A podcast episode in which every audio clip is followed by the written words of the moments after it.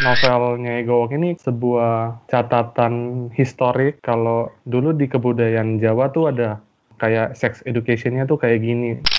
Nyantriknya itu ketika libur sekolah. Oh, oh, oke. Bo, Oke. kita libur sekolah sekarang itu camping gitu. Anak dulu libur sekolahnya, Bo, belajar tentang seksualitas. Kok gue menduga uh, ada plot twist bahwa akhirnya si Bagus Sasongko ini justru jatuh cinta sama Nyai Lindri gitu. Om, om, jangan, jangan itu spoiler. Eh nggak boleh ya? Nggak boleh, nggak boleh. Please, Bayori, please jangan kasih tahu.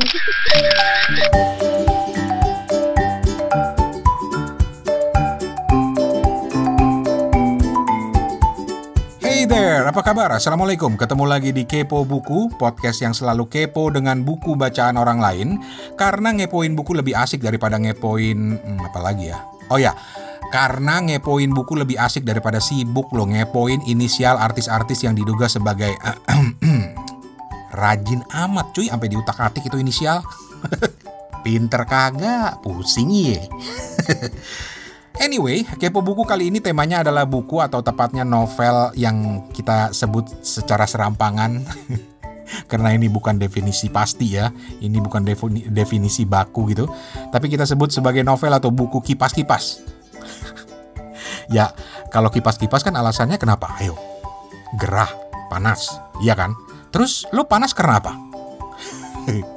Udah, ntar juga lu tahu. Yang jelas, di episode kali ini kita kedatangan tamu spesial yang bikin salah satu host kita, Steven, di Ambon yang biasanya malu-malu kucing, malah sekarang jadi semangat 45. Sementara opat yang biasanya malu-maluin, malah justru sekarang mukanya merah kuning hijau setiap kali dia denger si tamu ini ngomong. Sementara Toto, oh maaf maaf maaf, Toto nggak bisa ikutan kali ini, sibuk cuy. Makanya host kepo buku itu ada empat orang biar bisa gantian kalau lagi pada ada kesibukan yang lain. So, tamu kepo buku kali ini adalah seorang psikolog, gelarnya aja Master of Psychology. Uh, kalau di akun Instagramnya tertulis psikolog klinis seksual. Wow. Dia juga seorang podcaster kondiang yang sangat produktif, namanya Diana Mayorita, tapi lebih dikenal dengan nama panggilan Yori. Dan bareng Yori kita bakal bahas salah satu novel yang pernah dibacanya yang buat kita masuk kategori kipas-kipas itu tadi. Uh, juga kita mau tahu pendapat dia dari latar belakang keilmuannya, keahliannya mengenai novel-novel sejenis. Ya, kipas-kipas itu tadi. Kipas-kipas apaan sih? Sabar, sabar, ntar juga dijelasin. Tapi perlu kita kasih disclaimer terlebih dahulu. Ini atas sarannya Opat. Pat nih, gua kasih disclaimer nih Pat. Jadi bahasan kita ini fokusnya tetap konsisten soal buku dan kehadiran Yori dengan latar belakangnya sebagai seorang psikolog klinis seksual ya tetap berhubungan dengan buku.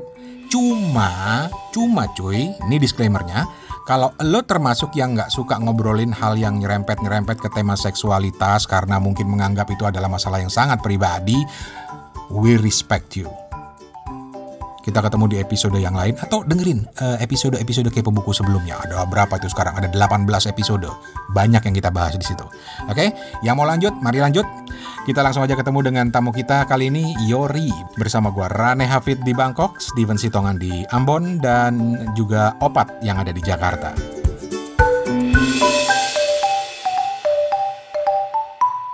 Yori, apa kabar? Halo, Mbak Rani, Opat, dan Steven. Alhamdulillah baik. Kita ketemu lagi di Celote Yori. Hai guys, begin with me Celote Yori yang membahas tentang seksologi dan psikologi. Selalu gitu gayanya. Oke, kenapa Yori yang diundang di Kepo Buku? Ada apa ini? Nanti kita jawab, tapi ke Ambon dulu. Steven apa kabar? Sehat, sehat Bang Rane. Asik. Sehat. Udah nggak sabar mau ngobrol sama Yori dia katanya.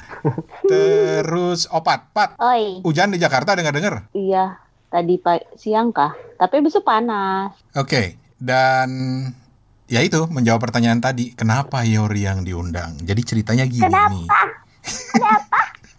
Biar Yori juga tahu nih. Jadi Yori di episode kepo buku sebelum ini kita tuh ngomongin macam-macam. Terus tiba-tiba out of the blue muncul istilah baru, buku kipas-kipas. itu Itu gak istilah baru. Itu Om Rane aja nggak tahu. Yori nggak- pasti nggak tahu. Nggak tahu lah kipas-kipas Tuh kan. apa itu. Jadi gini, kita tuh eh, waktu itu saling menantang untuk membaca genre buku yang nggak kita suka gitu atau di luar radar kita tiba-tiba muncul satu roman. Dan ketika roman gue spontan menantang Steven. Steven lu kan nggak suka roman lu baca bukunya Motingo Bushe.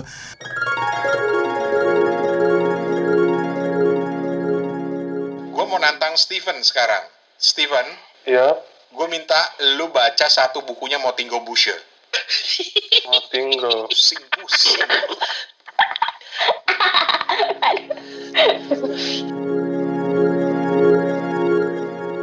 Terus si opat tuh langsung ketawa ngikik gitu. Iya, ada apa itu? Ada apa? Nggak tahu. Wah disalahin. Katanya ini masuk kategori buku kipas-kipas. Jadi istilahnya tuh buku yang ada adegan seksnya. Kalau di genre buku itu buku erotic romance. Mungkin sederhananya buku yang mengandung tema erotisisme gitu. Erotisisme. Itu dia. Terus dari situ Yori, Ya, gue nyambung ke obrolan kita awal tahun lalu ya, pertengahan tahun lalu ya. eh, eh, pertengahan ya. Iya.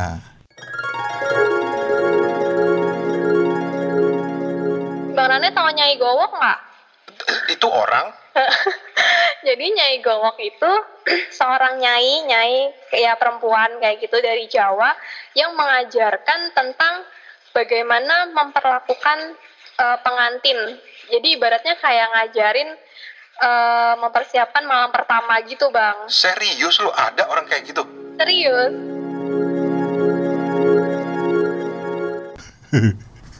Nah, gue kan pernah nagih lo. Gue bilang lu suatu waktu harus tampil lagi, balik lagi ke podcast ini untuk cerita soal buku yang pernah lu baca. Judulnya Nyai Gowok.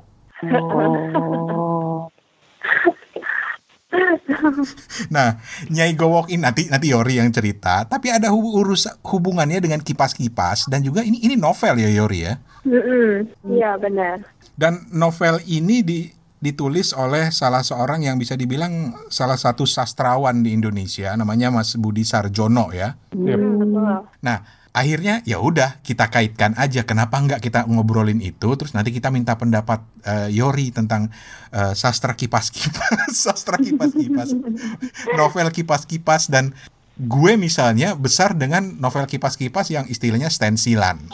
Ketahuan banget ya kalau stensilan ini generasinya kapan? Eh sekarang juga masih ada kipas-kipas eh, apa stensilan gitu loh. Tapi oke lah, pertama kita ngobrolin dulu soal Nyai Gowok. Ya, akhirnya setelah hampir setahun gue bisa nagih Yori. Yori, lu pertama kali kenal buku eh, Nyai Gowok ini dari mana? Terus nanti eh, Opat, Steven feel free untuk jump in kalau lu ada yang mau ditanyakan. Gak usah malu ya adik-adik. Iya, iya aku sudah ini kok sudah 18 plus yang pas. Asik. 18 plus. ini berarti nanti harus ada disclaimernya om. Eh, harus didengarkan usia berapa? Ini kan education. Oh education, baiklah. salah satu bentuk sex education. Ini ya Stephen lancar ya tumben hari ini. Itu dia. Monggo lo Mbak Yori.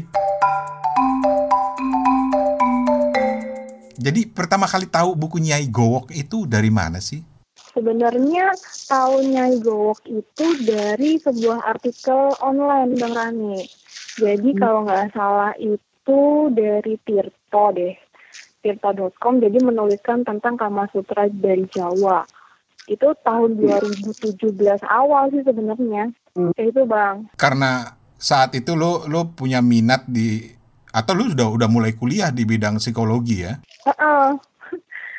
ya, jadi karena artikel itu kan mengulas tentang Nyai Gowok kan dan aku baru denger, hah Nyai Gowok. Soalnya kan aku kayak boberek gitu kan. Boberek kan ayam goreng.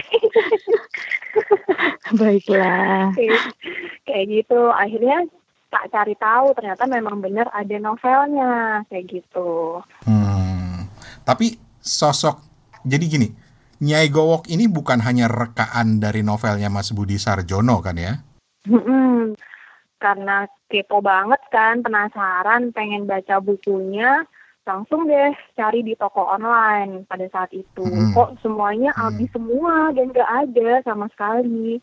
Kayak gitu. Hmm. Ada pun harganya mahal pada saat itu. Nah, Berapa, Mbak? deh, langsung eh, 150-an apa ya? Waduh, Dan dan itu bekas. Terus kan, Terus akhirnya searching di Facebook eh, nama Budi Sarjono ternyata ketemu dan sesuai review-review gitu oh iya benar ini namanya dan orangnya ini ya udah deh Hmm. langsung dikontak di Messenger dan alhamdulillahnya responsif kan ya kan biasanya kan orang sibuk itu kan jawabnya entar-entaran kan terus ya udah terus Hmm. akhirnya janjian deh pada saat itu jadi pada saat ketemu Pak Budi Sarjono itu aku belum baca novelnya kayak gimana? Ya udahlah yang penting ketemu orangnya dulu ketemu penulisnya dulu nanti minta dibungengin kayak gitu. Oh, oh, belinya langsung berarti ya? enggak waktu pada saat itu nggak ada. Pak Budinya cuma pegang satu buat arsipnya dia kayak gitu. Dan Pak saya fotokopi deh Pak kayak gitu. Sampai ya udah nanti saya fotokopi aja nanti saya kirim Waduh. kayak gitu. Tapi Hmm. ditunggu-tunggu nggak ada kayak gitu. Jadi ya udah deh sampai beberapa kali message pak dicetak ulang lagi sih pak. Kan banyak nih peminatnya. Iya nih. Pokoknya wah beliau kan karena aktif menulis ya karena jadi udah ada proyek-proyek penulisan yang lain. Jadi diprioritaskan sama karya-karyanya beliau yang baru kayak gitu. Oh. Terus akhirnya sampai bisa dapat bukunya? Nah, pada saat itu tuh tahun 2018. Pada saat itu lagi gabut kan, biasa kalau lagi gabut buka-buka toko online. eh, ternyata ada dan itu tuh murah, 50.000 ribu baru. Jadi Iya ya kurang lebih segitu harganya. Heeh, Oh, 50.000 Steven punya? Ya udah. Udah baca, Steven udah baca. iya. Wow. Kalah, Rane kalah. Steven baca buku kipas-kipas. Terus Yori, terus terus akhirnya lu beli lah ya. Ya akhirnya kan dibaca lah dan biasa kan kalau udah keponya tinggi kan buku itu cepet deh selesainya dan ternyata memang sesuai dengan yang diceritain dari penulisnya sih tapi memang ada hal-hal yang kurang serk gitu dari dari teknik penulisannya sih kalau aku sih Oke. Hmm. Gue senang aja ngulur-ngulur. Pasti Opat udah penasaran pengen tahu isi bukunya apa gitu loh. Teruslah berprasangka, silakan. Oke. Jadi Yori, ya sebelum lu jawab secara detail, karena ada yang udah baca ternyata, gue mau minta komentarnya Steven dulu. Oh gitu, iya iya. boleh Ya, Jadi judulnya Nyai Gowok novel Kama Sutra dari Jawa oleh Budi Sarjono. Budi Sarjono nih sebelumnya juga sering menulis dengan nama samaran Agnes Yani Sarjono. nah, terus? Terus eh, di cover belakangnya tuh ditulis gini, dalam tradisi masyarakat Jawa Tempo dulu, seorang remaja lelaki yang sudah disunat akan menjalani beberapa prosesi. Salah satunya adalah nyantrik pada seorang gowok. Gowok adalah perempuan yang akan mendidik remaja lelaki agar mengenal tentang seluk-beluk tubuh perempuan. Komentar aku, aku ngasih buku ini tiga dari lima bintang ya bang ya. Sebab Sebab di balik kekepoan aku mencari buku ini terus baca, ya di satu sisi kekepoannya tuh terjawab gitu. Tapi Hmm. nothing nothing yang lebih gitu. Aku aku reviewnya gini. Ini novel sejarah yang dipadu dengan nilai-nilai kebudayaan Jawa. Wajib baca deh gitu. Hmm. Tapi di di satu sisi novelnya Ego Gowok ini kayak apa ya? Kayak dia membuat sebuah catatan historik kalau dulu di kebudayaan Jawa tuh ada kayak sex education-nya tuh kayak gini. Sebuah keluarga yang terpandang tuh akan menyeloka- menyekolahkan anaknya bertujuan untuk menjadi seorang yang dewasa tuh lewat nyantrik ini gitu dan aku rasa ini kayak fakta sosial yang nggak perlu kita tutup-tutupin gitu. Harus harus fair untuk kita menyebutkan ini ada praktek-praktek seperti ini yang di satu sisi apakah ini positif apakah ini negatif itu dikembalikan ke norma-norma yang berlaku di masyarakat. Mungkin itu itu aja. Asik. Yori, ya Jadi novel ini cerita tentang sosok Nyai Gowok. Jadi lu bisa cerita nggak sih seperti yang disinggung sedikit Steven, Nyai Gowok ini sebenarnya perannya apa sih di masyarakat Jawa zaman dulu? Dia kan bukan sekedar rekaan Mas Budi kan, tapi Hmm. ada ya. Jadi sebenarnya eh, ada enggaknya sebenarnya masih abu-abu sih ya bang ya. Karena pada saat itu juga. Om Kakutanya juga sebenarnya memang based on riset juga. Beliau memang riset tentang keberadaannya Gowok dan lain-lain. Tapi eh, risetnya itu mungkin masih gimana ya? Belum jelas banget kayak gitu loh. Jadi memang ada hal-hal yang ditambah dengan namanya penulis kan pasti ada fantasi-fantasi kayak gitu-gitu loh Hmm. kayak gitu. Jadi sebenarnya memang ada, tapi Mm-mm. pastinya itu gimana, tahun berapa, secara sejarah itu nggak dituliskan gitu loh bang, dan belum ada yang menuliskan kayak gitu. Jadi memang pada saat riset sih katanya beliau memang uh, dari apa ya omongan-omongan sesepuh di daerah tersebut kayak gitu. Jadi ini kan menceritakan tentang sebenarnya perjalanan menuju kedewasaan yang dialami oleh Bagus Sasongko. Jadi tokohnya di sini nih ada nama Bagus Sasongko yaitu yang seorang remaja yang baru aja sunat. Jadi sekitar usia 13 atau 14 tahun. Nah, dan seorang gowok yang bernama Nyai Lindri kayak gitu. Siapa Mbak? Siapa? Nyai Lindri. Lindri. Ketok Lindri, ketok Lindri. Jadi memang Ya, settingnya tuh di tahun 1950-an. Seperti yang udah disebutin sama Steven, memang Bagus Bagus Sasongko ini memang anak seorang wedana. Jadi kayak apa ya juragan pada saat itu. Jadi yang baru aja disunat dan sebelumnya dia juga punya kakak Irawan namanya dan juga nyantrik juga di Nyai Lindri itu. Gitu deh. Berarti sebenarnya inti dari pembelajaran menjadi seorang laki-laki itu memang eh, si penulis Pak Budi Sasong eh Pak Budi Sasong kok Pak Budi Sarjono ini memang ingin merekonstruksi makna. Jadi eh, di Jawa sendiri itu ada istilah tentang lelanang jagat. Jadi yang banyak diajarkan oleh orang-orang tua zaman dulu yang namanya lelanang jagat itu kayak Arjuna gitu loh bang. Jadi kayak eh, semua cewek itu langsung kesongsong dan pengen langsung jadi istrinya apa pun yang terjadi entah istri kedua, istri ketiga, pokoknya cowok yang ngabis-ngabisin perempuan lah istilahnya kayak gitu. Mhm. Nah, dalam novel ini sebenarnya penulis itu pengen em, menyematkan bahwa yang namanya lelanang jagat itu bukan seperti itu. Bahwa seorang lelaki yang disebut lelanang jagat apabila tidak hanya bisa mengawini, namun juga pintar mengayomi. Nah, arti mengayomi itu yaitu mampu melindungi, mencintai, membuat bahagia dan mensejahterakan hidup wanita yang beristri kayak gitu. Yang menarik buat gue, oke, mungkin satu gue tertarik sama ceritanya. Gua, kok gue menduga uh, ada plot twist bahwa akhirnya si Bagus Sasongko ini justru jatuh cinta sama Nyai Lindri gitu. Nggak tahu, nanti lu jawab itu. Yang kedua, Om, Om, jangan, jangan itu spoiler. eh nggak boleh ya? Nggak boleh, nggak boleh. Jangan dong. Ya itu kan cuma dugaan gue. Nggak mau. Please, Bayori, please jangan kasih tahu.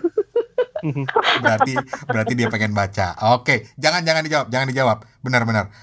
Ya, Yang kedua, fakta bahwa ada pola pemikiran itu di zaman dulu. Kita kalau mikir zaman dulu, zaman kerajaan dulu itu kan kolot gitu kan yang eh, wanita itu posisinya masih sangat di bawah didominasi pria gitu. Eh, masih belum memandang wanita itu sederajat, tapi yang dari lu cerita tadi justru prianya diajarin untuk menghargai wanita. Mhm. Jadi memang beberapa buku seksologi Jawa yang eh, pernah aku baca memang ada dua aliran bang. Satu yang memang patriarki banget dan yang kedua adalah memang untuk bisa mencapai keluhuran dalam bercinta istilahnya ya itu memang eh, perlu ada kesetaraan. Nah mungkin di sini eh, penulis itu ingin memunculkan hal yang berbeda karena kan dari zaman kerajaan sampai sekarang kan eh, perspektif wanita itu masih dianggap sebagai kelas kedua itu masih tinggi kan ya walaupun sekarang sudah ada paham feminisme atau dan lain-lain tapi memang kebanyakan kayak anak SMP kadang kalau aku ajak ngobrol itu ya namanya perempuan kan harus nurut sama laki-laki kayak gitu loh. Jadi emang paham-paham kayak gitu kan memang susah ya untuk diterobos apalagi kalau secara turun menurun itu sudah diajarkan demikian kayak gitu bang. Menarik. Terus Opat udah nggak udah nggak sabar mau nanya, tapi gue nyelip satu pertanyaan lagi apa? Eh, di novel itu sosok Nyai Gowok sendiri dari yang lu ngobrol dengan Mas Budi Sarjono ya. Apa sih tugasnya? Karena yang dia bimbing itu laki-laki kan? Ya, Oke, kenapa laki-laki? Karena ya kayak yang sudah aku sebutin sebelumnya sih bahwa yaitu karena laki-laki itu identik harus diikuti dan dipatuhi, sedangkan perempuan kebutuhannya apa, keinginannya apa itu itu belakangan kayak gitu. Jadi memang si Nyai Gowok itu kan i- sebenarnya ajaran ini kan konon katanya itu bawaan dari Tiongkok kayak gitu. Jadi konon leluhurnya si Nyai Limbri eh, itu sebenarnya kan eh, asli Tiongkok yang datang itu bersama dengan Cheng Ho ke Semarang. Mhm. Kayak itu makanya serempet-serempetnya Temanggung. Nah, jadi singkat cerita memang Nyegok itu mengajarkan secara kalau aku analisa ya, itu dua, dua fase. Jadi yang pertama itu eh, Gowok itu akan mengajarkan secara filosofis dulu pada anak didiknya. Dan kemudian baru tekniknya. Nah, kebanyakan eh, diajarkan itu tekniknya dulu, tapi secara filosofis atau secara nafas atau ruhnya itu nggak pernah diajarkan. Makanya kadang kan oh, banyak berpikiran, wah gaya-gaya yang gimana-gimana kayak gitu. Padahal Iya iya, gue tuh gue gue mikirnya gitu. kayak gitu. Apa sih? Terus terus terus terus terus. Ya, jadi kayak gini misalnya, filosofis yang di- diajarkan Nyai Gowok, aku bacain sebentar ya. Jadi keperkasaan seorang laki-laki pertama-tama bukan dilihat dari tubuhnya yang gagah. Itu mewujudkan luarnya. Namun yang penting ia bisa membuat istrinya merasa senang dan puas. Kalau dia sudah bisa merasa senang dan puas, maka itu tinggal selangkah lagi untuk istrinya menjadi bahagia. Nah, apabila seorang suami benar-benar bisa membuat istrinya bahagia, wow, apa pun yang diminta oleh suami pasti istri akan menurutinya. Itu sudah pasti karena banyak lelaki yang menuntut istrinya harus begini, harus begitu, namun ia tidak mampu menuruti satu saja keinginan istrinya, yaitu membuat senang dan bahagia. Nah, jadi itu kan sebenarnya landasan.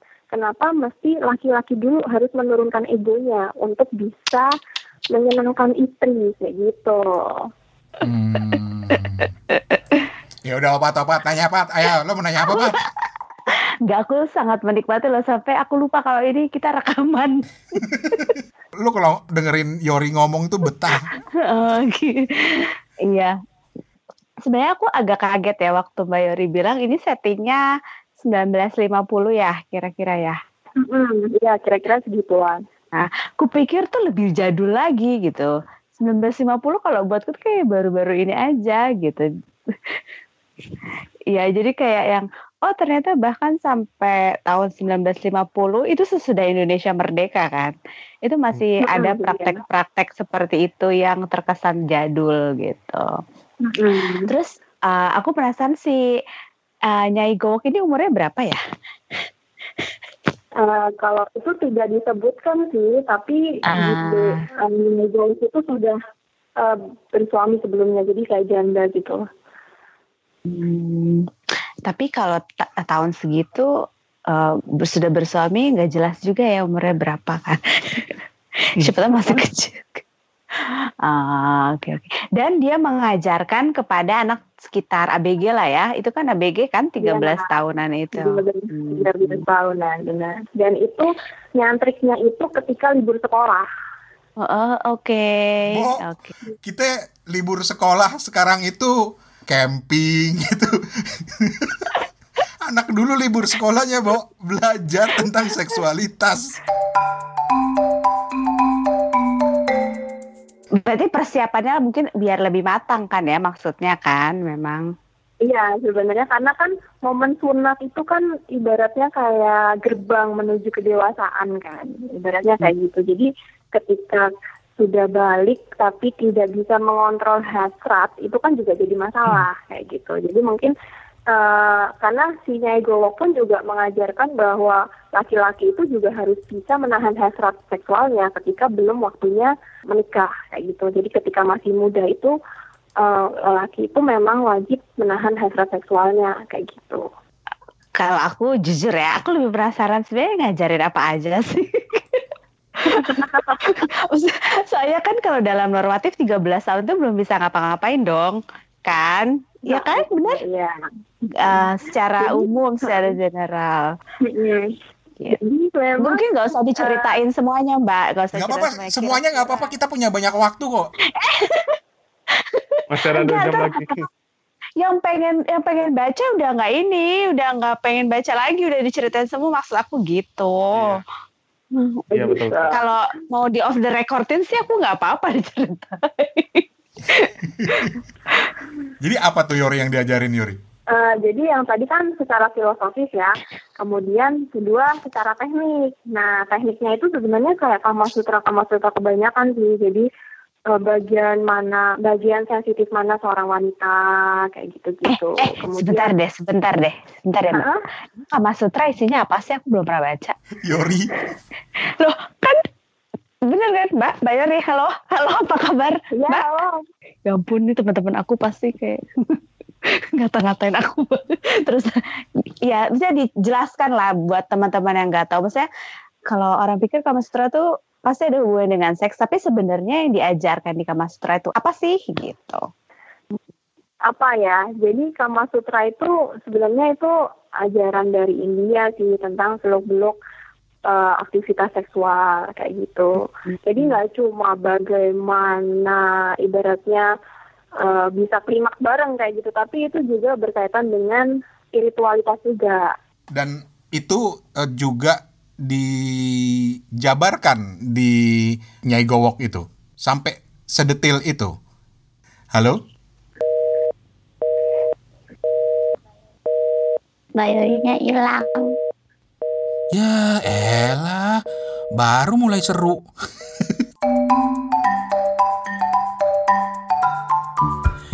maaf, maaf, maaf. Uh, gini aja deh, to be continued aja ya. Ya, udah panjang nih ya biar penasaran aja. Soalnya obrolan kita makin lama makin tambah seru, makin bikin kipas-kipas. ya gimana nggak kipas-kipas cuy?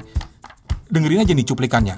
Mulai dari kita ngomongin soal novel Nyai Gowok, kelanjutan dari pertanyaan gua tadi kepala saya yang laki-laki ini langsung mikir, oh di novelnya Gowok ntar ada diajarin nih posisi begini, posisi begitu, kuda nungging, apalah segala macam gitu. Emang ada posisi kuda nungging? Hus, nggak ada. Lanjut.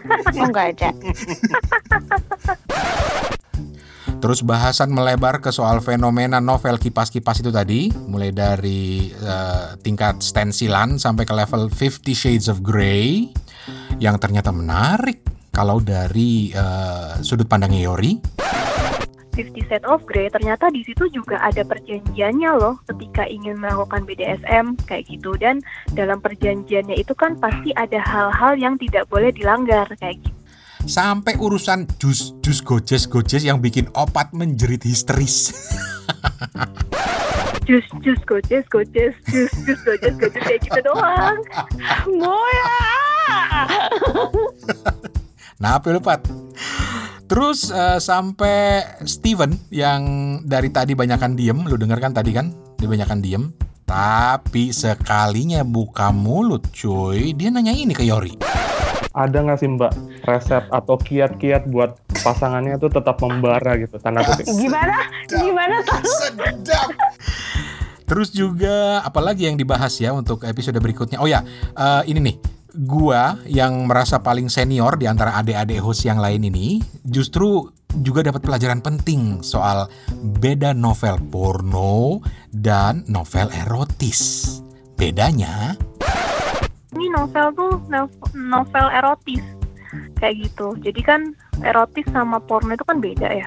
Kalau hmm. erotis itu lebih memperlihatkan tentang Pokoknya seru obrolan dengan Yori kali ini sampai uh, tangan gue tuh harus selalu siap di tombol tit gitu. uh, yaitu pengarahnya bagaimana cepat orgasme kayak gitu dan identiknya bahkan jadi apa bahan sorry ya nanti bisa di bisa di sensor jadi bahan col ah untung keburu mencet tit Pokoknya semua kita obrolin di episode berikutnya. Jadi sabar, kita ketemu minggu depan. Uh, seru nih, bukan cuma karena bikin kipas-kipas juga, tapi karena bikin kita tambah pinter cuy. Tambah pinter.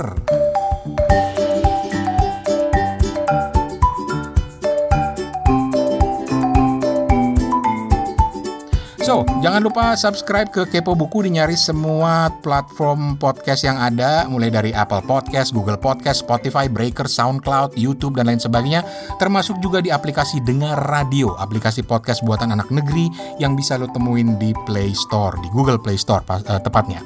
Uh, nama aplikasinya Dengar Radio. Download aja Dengar Radio, terus cari Kepo Buku, gitu. Oh ya, kita juga masih nunggu cerita-cerita dan review tentang buku dari lo. Mane cuy, mane. Ayolah, kita selalu kepo sama buku bacaan lo. Uh, Om Ari di Perth, mana bukunya? Katanya mau ngirim. Uh, Randy Retropus juga katanya mau ngirim review. Mane, mane cuy. Cara ngirimnya simple aja karena ini podcast ya lo harus rekam. Jadi rekam cerita tentang buku lo, pakai HP aja udah bisa gitu ya. Jangan lupa sebut nama lo, lokasi lo, judul buku dan cerita lo kenapa buku ini menarik buat kita kepoin. Lengkapnya eh, cek di Instagram kita atau pokoknya setelah lo rekam, kirim rekamannya lewat email uh, di attach aja ke suarane@gmail.com, suarane@gmail.com atau lewat WhatsApp juga bisa. Cukup ketik di browser di HP lo bit.ly garis miring ikut kepo buku huruf kecil semua. bit.ly garis miring ikut kepo buku huruf kecil semua. Nanti cerita kalian kalau udah kita terima akan kita pasang juga di episode-episode kepo buku lainnya. Biar yang lain juga bisa ikutan kepo. Nah untuk sekarang uh, kita pamit dulu. Gerah nih cuy, gerah. Aduh, gerah banget. Makasih ya Yori. Uh, ketemu lagi minggu depan. Gua Rane Hafid atas nama tim Kepo Buku ada Opat di Jakarta, Steven di Ambon dan juga Toto di Singapura yang lagi berhalangan hadir. Pamit. Permisi, uh, ketemu lagi di sini minggu depan. Jangan lupa ya bawa kipas yang gede, kipas sate kalau perlu cuy, kipas sate. Udah, pamit. Assalamualaikum.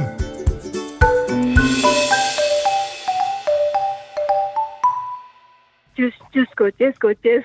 Moya. Apa sih Pak? Teriak-teriak. Udah balik minggu depan nih kita main lagi ya. Sono, sono. Nih, nih, nih kipas nih kipas nih. Sono, sono.